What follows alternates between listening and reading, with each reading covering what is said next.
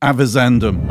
In Scots law, this term describes the careful consideration given by the judge before an important decision. Join me each week as we explore various topics from a spiritual perspective and take matters avizandum. Many of the people who come to Calvary Church have been raised in traditions such as Roman Catholic, Presbyterian, Methodist, Anglican, or Lutheran where babies are baptized.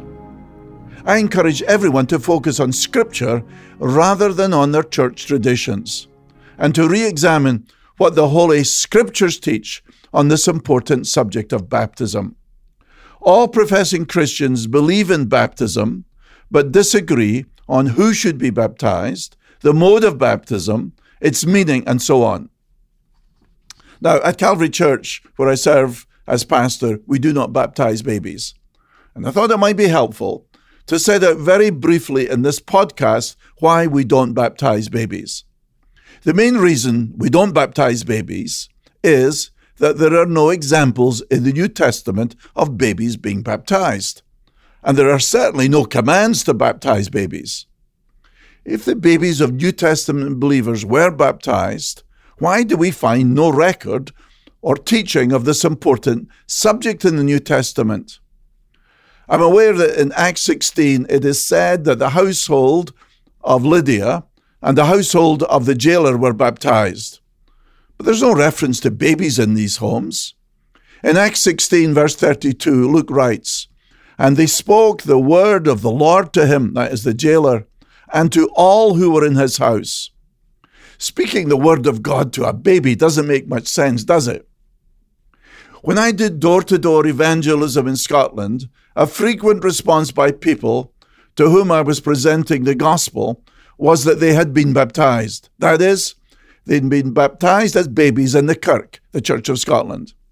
But it's very dangerous to depend on a ritual performed on you as a baby to get you into heaven. Augustine taught that the original sin in babies was remitted when they were baptized. In fact, he seemed to believe that if a baby was not baptized and died, it would go to hell. But what does that say about the character of God? To create a baby who then dies and goes to hell? Also, if the original sin is remitted at baptism, why do these little babies always grow up uh, to be sinful? Now, there are churches which baptize babies and believe that the baptism is the sign of God's covenant with his people.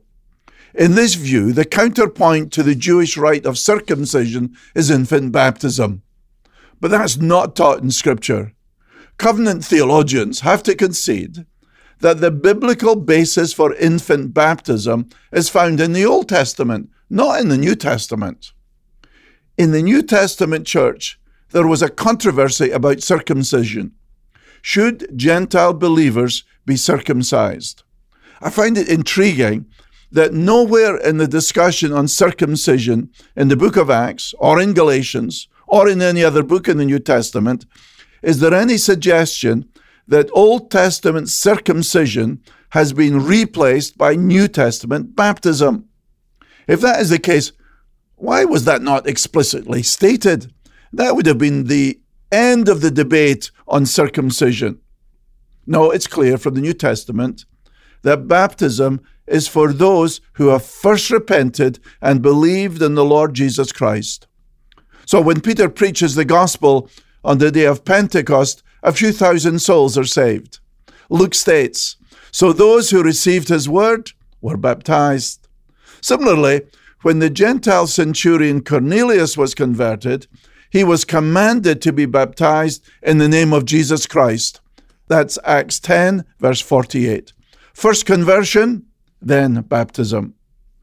Some who believe that the baptism of children is a sign of the covenant between God and his people refer to Acts 2, verses 38 and 39.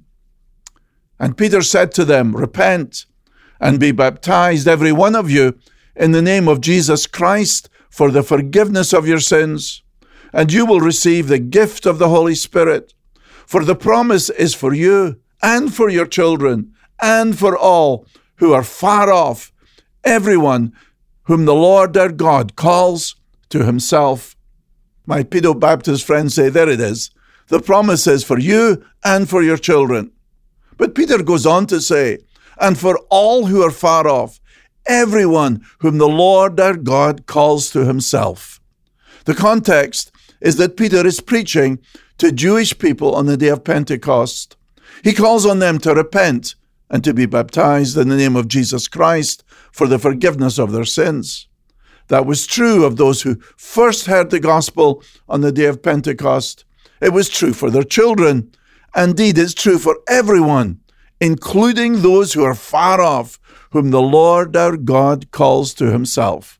So, at Calvary, we don't baptize babies. We don't baptize children. We ask that those who've been brought up in traditions of infant baptism base their decisions not on the traditions of men, but on the commandments of God. Avizandum. You're listening to the weekly Avizandum podcast from The Verdict, featuring Pastor John Munro.